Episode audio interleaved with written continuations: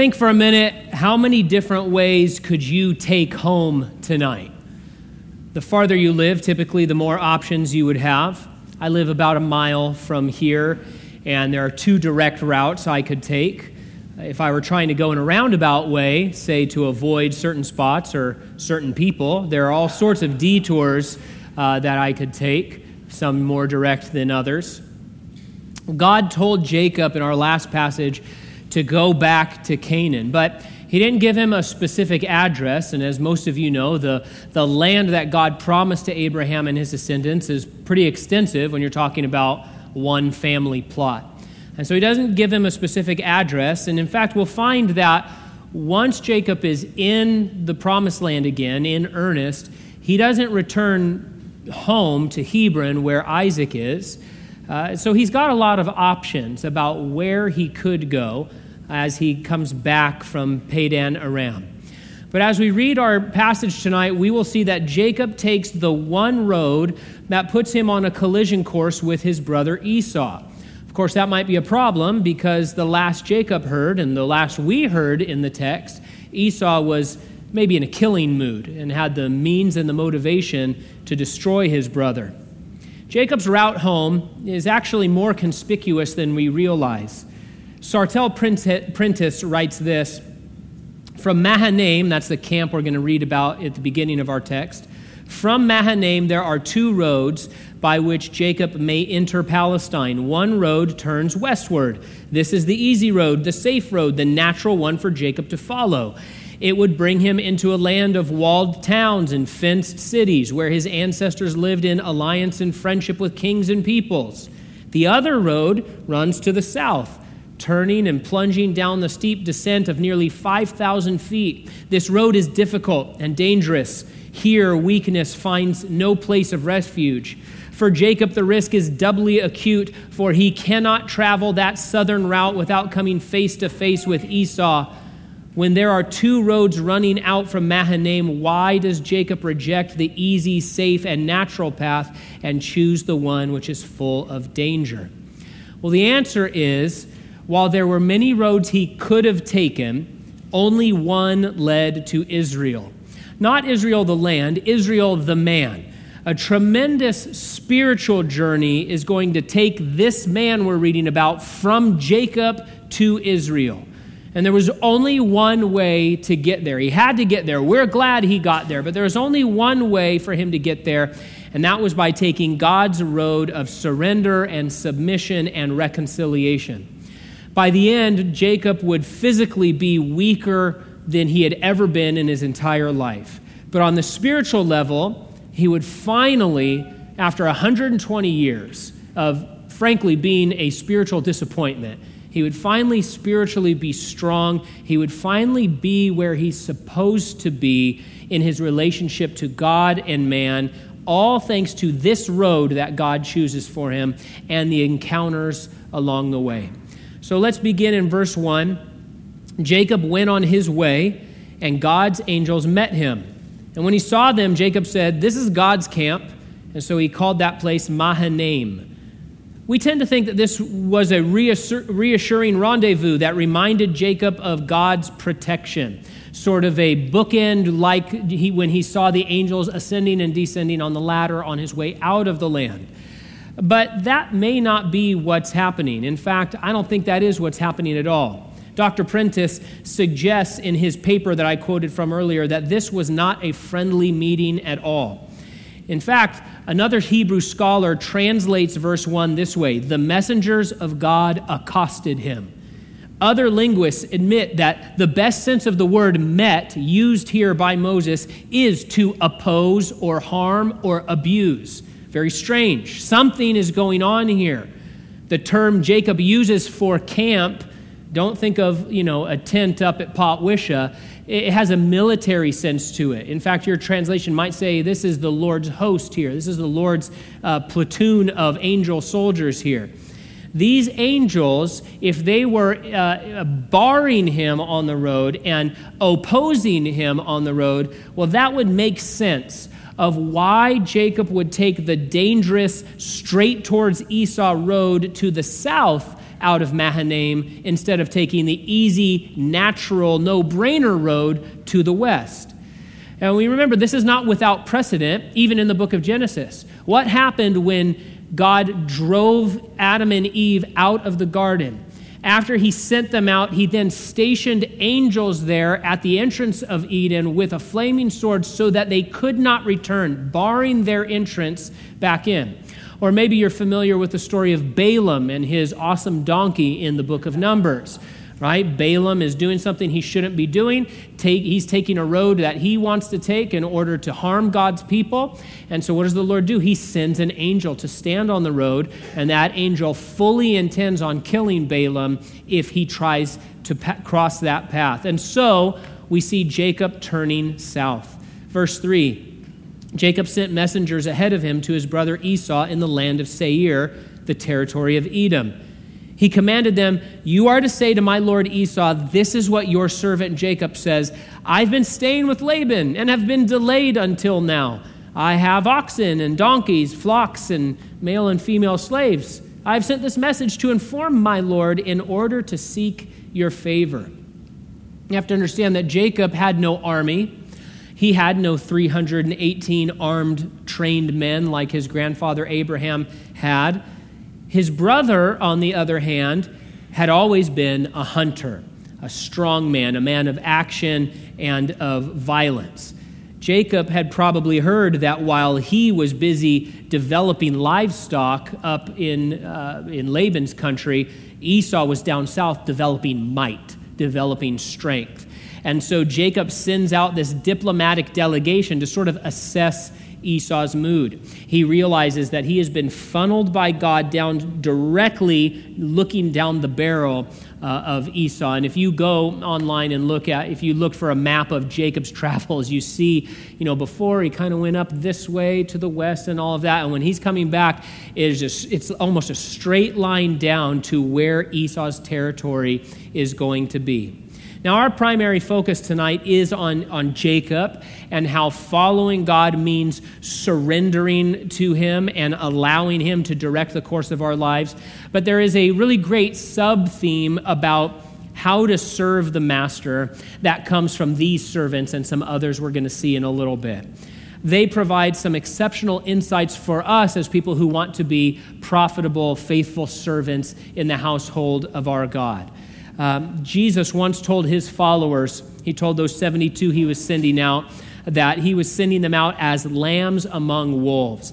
And man, Jacob's servants, they are a great picture of that, right? They are sent on a very tough mission. They are sent into hostile territory with a message to share, and they had absolutely no certainty that they would succeed. They were being sent into the unknown, and what they did know is that hostiles were on the, on the end of that mission.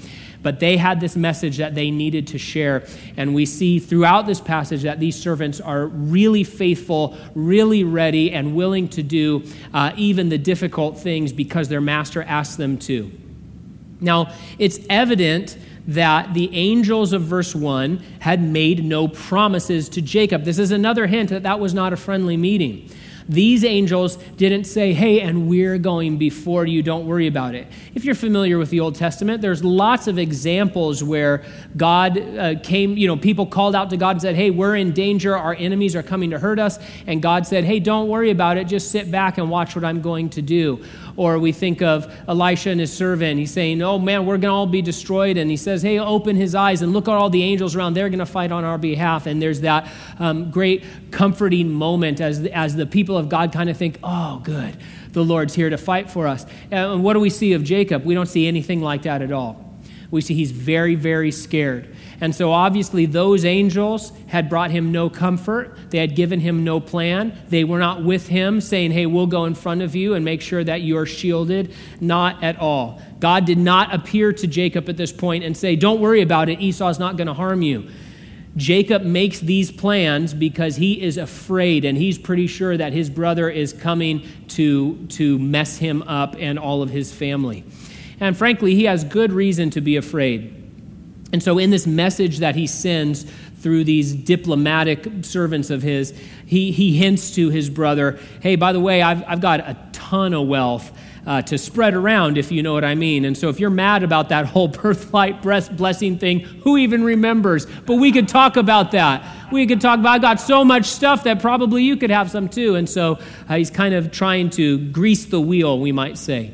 At the same time, I think we can already see a new Jacob emerging. He is making progress in his spiritual life already. He is he has made the decision after 20 years of being outside of God's will and outside of where um, the Lord wanted him and his family to be. We see that he said, Hey, the Lord spoke to me and I need to get back and I'm going to do it. And it's going to cost me a lot. It's going to be dangerous, but I'm, I'm going to obey the Lord. And so he's obeying the Lord. And as he obeys the Lord, we see that he's developing, developing into a more spiritual person and, and a, a, a, having a greater testimony of faithfulness and of God's influence in his life. And so we see this new Jacob emerging already. When had his servants ever seen him speak with this kind of humility? Uh, you know, think about our last passage, or you can page back that way and see the way he talked to Laban, the way he talked to his wives about Laban, and about how he, Jacob, I've done everything, I've worked harder than anyone, I'm worthy of this and that and the other thing. Uh, he wasn't the kind of man that spoke really humbly before this situation. In fact, we've seen him for 20 years struggling to throw off his last mas- master, Laban. He's trying everything he can to get out of being a servant to Laban. And now he's talking about being Esau's servant. And so something's going on in his heart that hasn't happened before. And there is an application for us, sort of a devotional aside. The more truly spiritual a person is, the more they are willing to serve. Jesus was a servant, and he is the image that we are being conformed into. If you're a Christian, God says, okay, if you're a Christian, I'm going to conform your heart, your mind, your life, your behavior into the image of Jesus Christ. And Jesus Christ didn't come to serve, but to, uh, sorry, didn't come to be served, but to serve, to give his life, right? And so, um, if you have someone in your life, or if you, you know, are being exposed to someone who, who claims to be really spiritual or claims to be a spiritual authority of one kind or another, just take a look to see are they serving other people? Not perfectly, of course, but are, are they servant hearted? Would they push a broom if it would benefit someone else? And if the answer is no, I'm above that, I can't be bothered to push a broom, I can't be bothered to take out the trash, I can't be bothered to serve other people, then they're not demonstrating spirituality. Uh, and, and they're not demonstrating uh, the, the characteristics of their Savior, Jesus Christ, who they're supposed to be like. Verse 6 When the messengers returned to Jacob, they said, We went to your brother Esau. He's coming to meet you, and he has 400 men with him. This would have been terrifying news. Esau sends no message back but instead mounts up with 400 men, which was the typical number in a militia or a raiding party at the time. And think about it you don't just get 400 guys together just because, right? You, you, you parents who have kids, think about how hard it is to get the kids out the door for a morning appointment, right? Okay, now imagine that you want to travel hundreds of miles with 400 guys and how much effort and equipment and planning and hassle all of that would be. And so Esau is, is, making a statement. Jacob's not sure what that statement is, but this is a statement being made, and it would have been really scary to be on the receiving end of that, especially when there's no message attached to it. They, they just, it's as if, I'm sure in Jacob's mind, he's, he's, you know, going through what could have happened, and it's, it's as if Esau said to his servants, We'll give you one day head start. Go for it. Uh, and he, we'll see they don't have much head start at all. And so, after all of these years, after all Jacob had worked for, after all he had clawed out of the dirt to make for himself, after all he had overcome to get to this point, he had finally extricated himself from the tyranny of Laban. He had finally clawed together a livelihood for his family, and he, he had done all this work. And now, when he thinks he's finally free, he's powerless to defend any of it.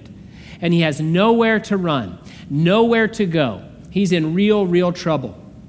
What this reminds us is that your life is not your own. You cannot control what today holds, let alone tomorrow.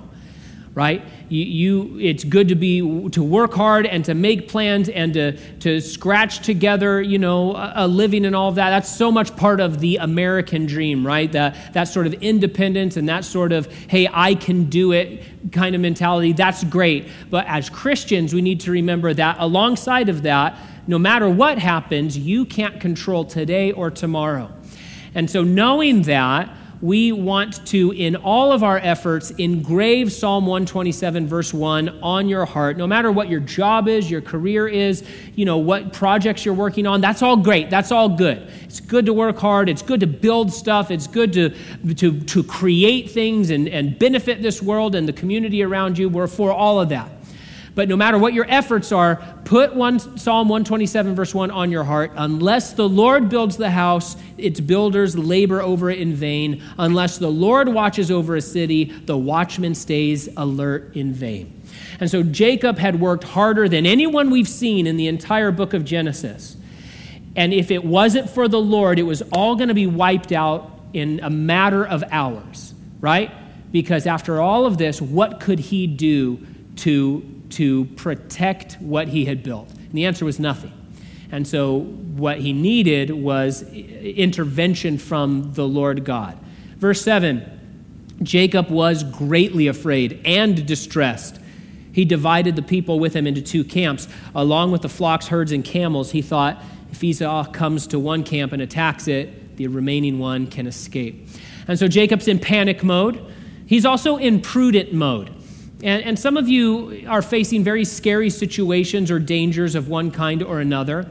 And even as Christians, you know, we don't have to live the way Jacob did, right? I mean, we have the indwelling Holy Spirit. Hopefully, we are walking with the Lord in a more faithful way than J- Jacob's at the very beginning of his sort of walk with the Lord, uh, based off of what we've seen so far. And so, you know, we don't have to kind of have the fear that he had.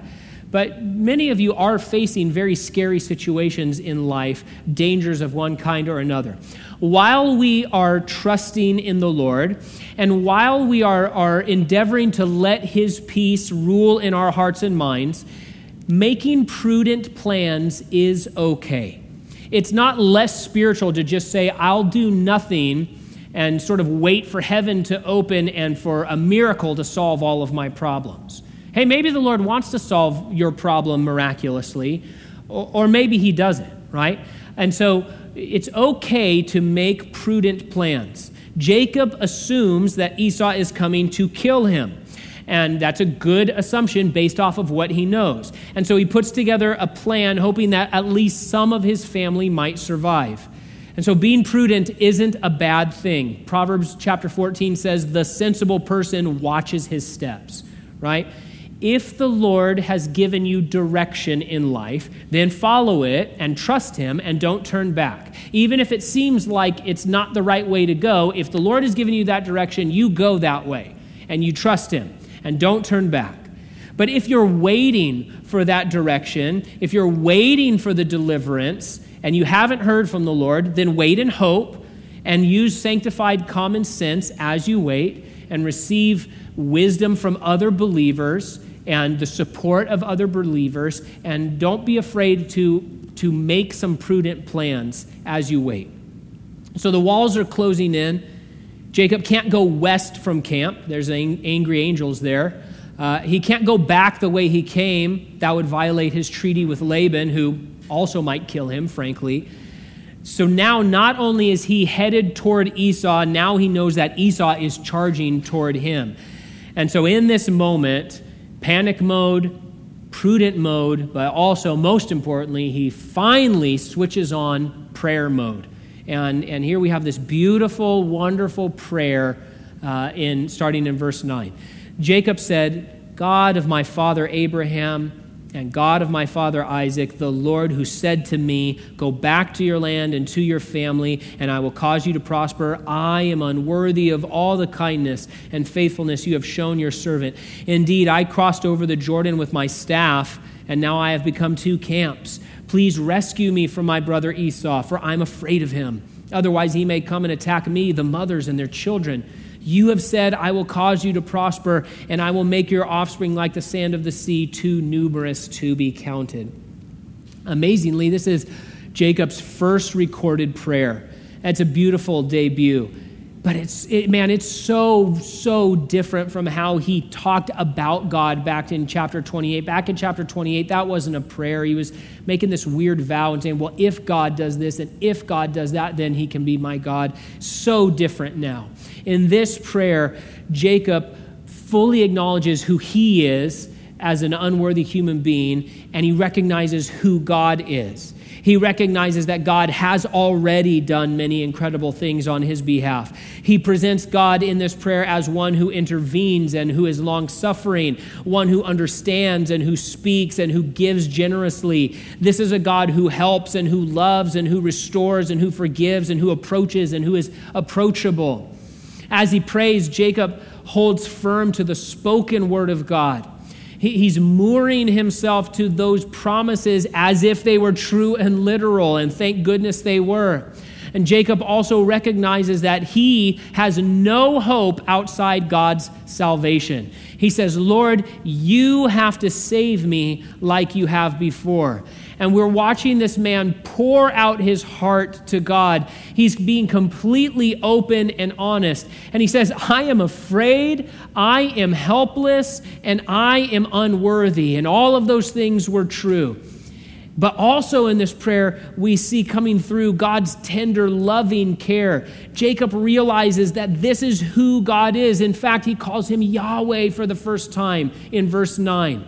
Not just some powerful being who's detached from his experience, but the revealed personal God of heaven and earth, the God of this family. He says, Wow, you are the God of my family, and I want you to be my God. You've been the God of Abraham, you've been the God of Isaac, but now finally, he's the God of Jacob too. And he prays there about the Lord's kindness and faithfulness. These are key terms in the Old Testament. One of them you might have heard before, it's the Hebrew word hesed.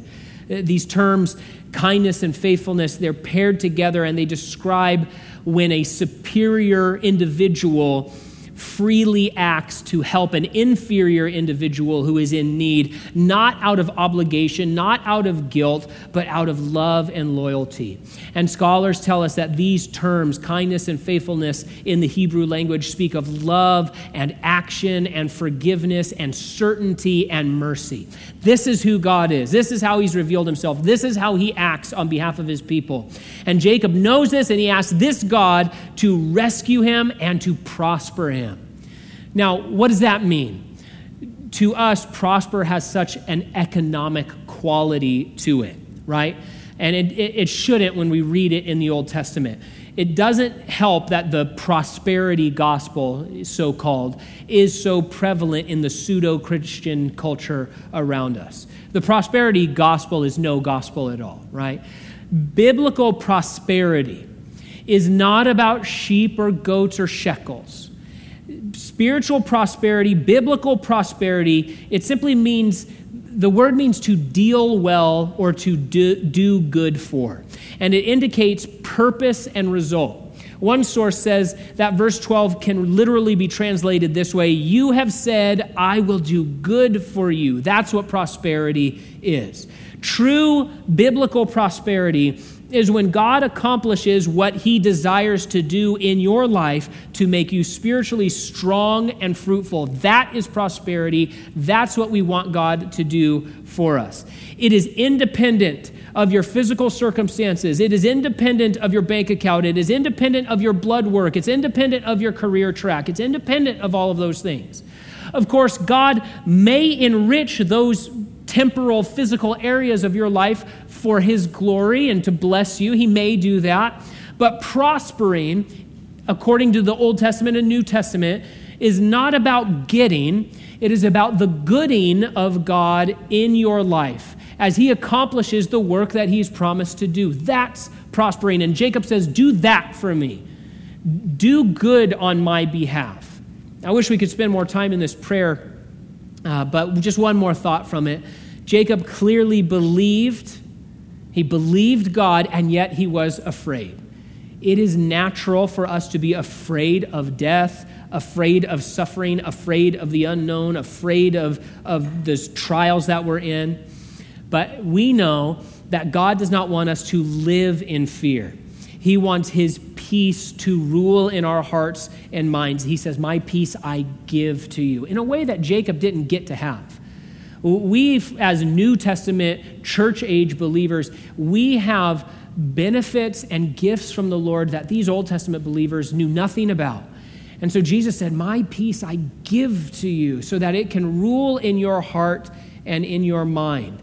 And so when we are afraid, which is natural and, and something that's going to happen at some point in your life, we don't have to stay afraid. We can follow Jacob's example, call out to the Lord, remember what he has already done, remind yourself of the word of God, and believe those promises and ask the Lord to save you. Remember that he's in covenant with you and that he will not leave you, but he is a savior of kindness and faithfulness. Jacob recognized all of those things in this prayer. Verse 13. Jacob spent the night there and took part of what he had brought with him as a gift for his brother Esau 200 female goats, 20 male goats, 200 ewes, 20 rams, 30 milk camels with their young, 40 cows, 10 bulls, 20 female donkeys, 10 male donkeys. He entrusted them to his slaves as separate herds and said to them, Go on ahead of me and leave some distance between the herds. And he told the first one, When my brother Esau meets you and asks, Who do you belong to? Where are you going? And whose animals are these ahead of you? Then tell him, They belong to your servant Jacob, and they are a gift sent to my lord Esau. And look, he's behind us. He also told the second one and the third one and everyone who was walking behind the animals, say the same thing to Esau when you find him. You are also to say, Look, your servant Jacob is right behind us. For he thought, I want to appease Esau with the gift that is going ahead of me. After that, I can face him, and perhaps he will forgive me. So the gift was sent on ahead of him while he remained in the camp that night. You remember in Aladdin when Prince Ali comes to town with his white Persian monkeys and purple peacocks? He's got 53 and world class menagerie, right? That great song. No, come on, man. You guys, you guys remember. This is a great scene. Imagine that, right? Because, yes, there was less singing and dancing, uh, but they, we're talking about more than 550 animals sent out moving in herds down the road. This is an enormous gift, an enormous procession. Again, the servants, they are sent out from the master as living sacrifices, right? As far as Jacob knows, these guys are just going to get mowed down. And so he sends them out as living sacrifices. And this time there's even less hope that this group is going to return safely. But I love their faithful obedience. They go armed only with the message and with the gifts that they've been assigned, right? It's just a great devotion about how, the, about how to serve our Lord. He assigns which gifts you get and you carry with you. Some had cows, some had bulls, some had goats, some had donkeys. Each one would move at its own pace. Each herd was its own size, right? But they all had a gift to give, and they all had the exact same message.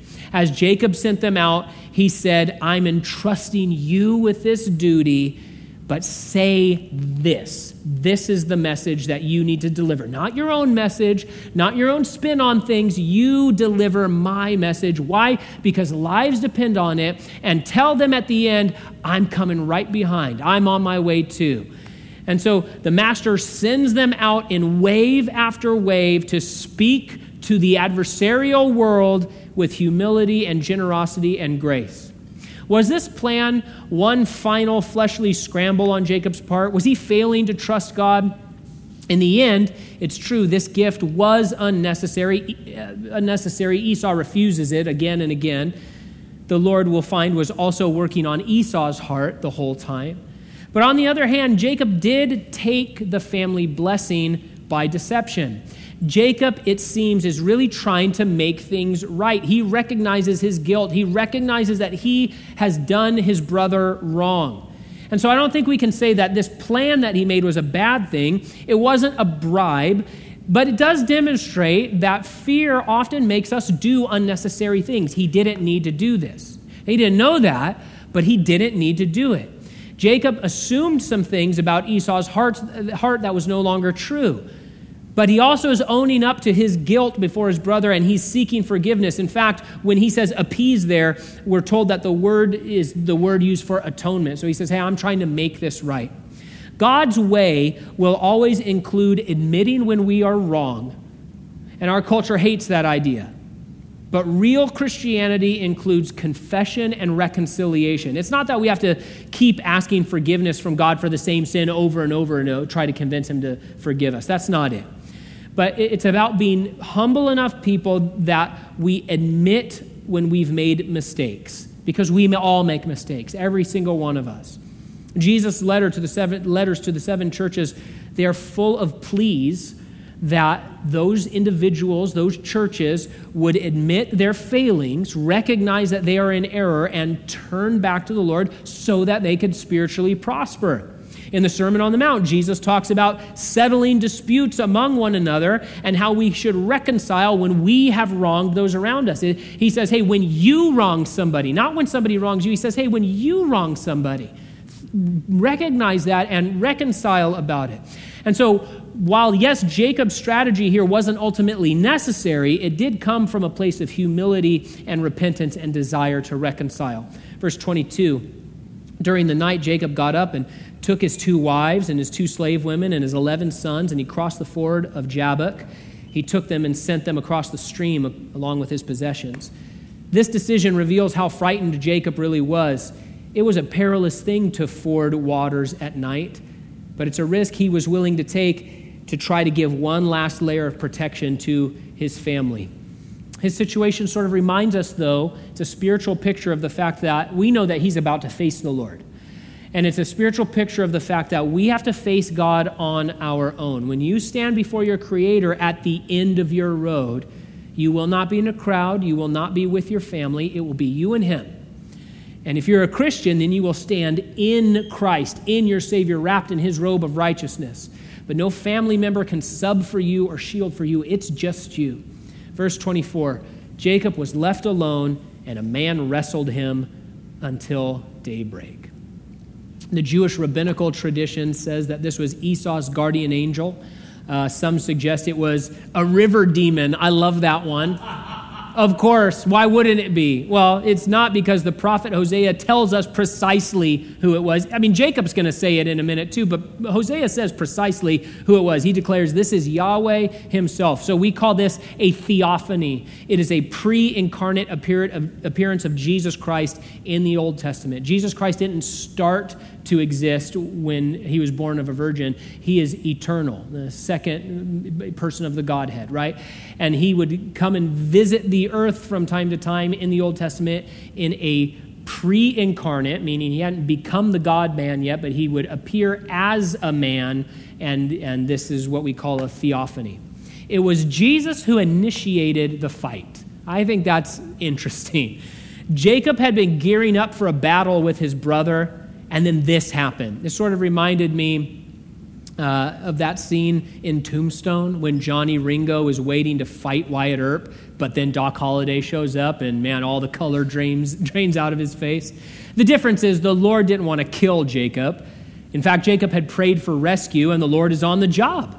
And he says, Oh, yeah, I'll rescue you. I'm here to save you right now. Uh, and I, I imagine Jacob would have said, Yeah, this doesn't feel like salvation. It feels like I'm in a headlock right now. What's up with that?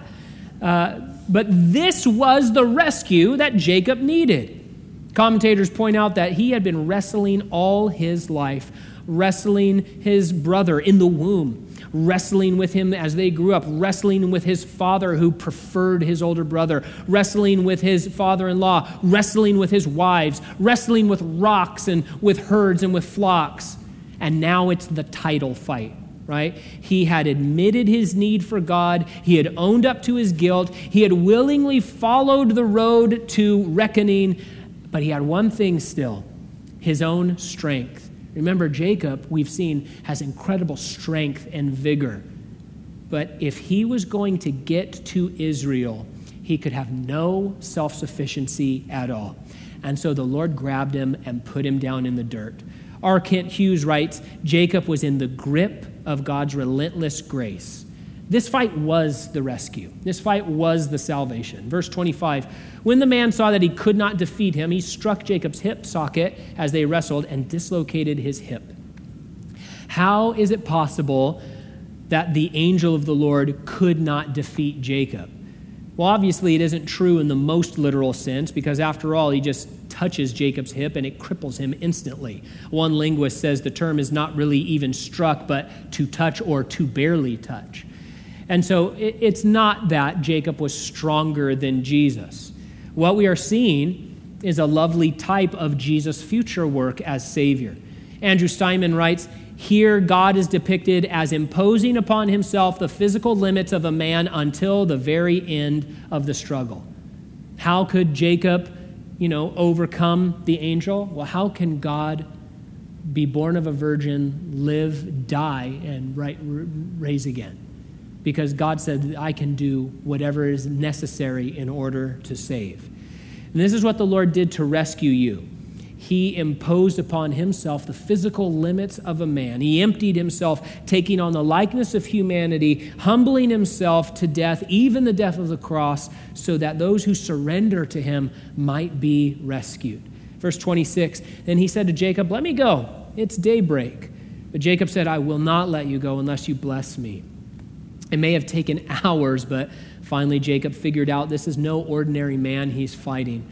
If you, if you read this thinking and, and you hear Jacob saying it in an angry or a demanding way, allow Hosea to change your perspective on that. Because there we're told that in this actual moment, Jacob, quote, wept and sought the Lord's favor. And so we see the transformation. Jacob isn't fighting anymore, now he's purely clinging. He isn't holding the angel down, he's holding on to the angel. More than once in the Revelation, our Lord says to his people, Hold on to what you have till I come. Hold on to God's grace and his word and his promises. Don't let them go. Cling to your Savior. Even in this very difficult circumstance, even though Jacob is exhausted and crippled and brought to the end of himself and afraid, he still counts on God's kindness and he realizes that personal strength isn't going to save him. Buying his way out of his guilt isn't going to work. Taking some different road won't matter.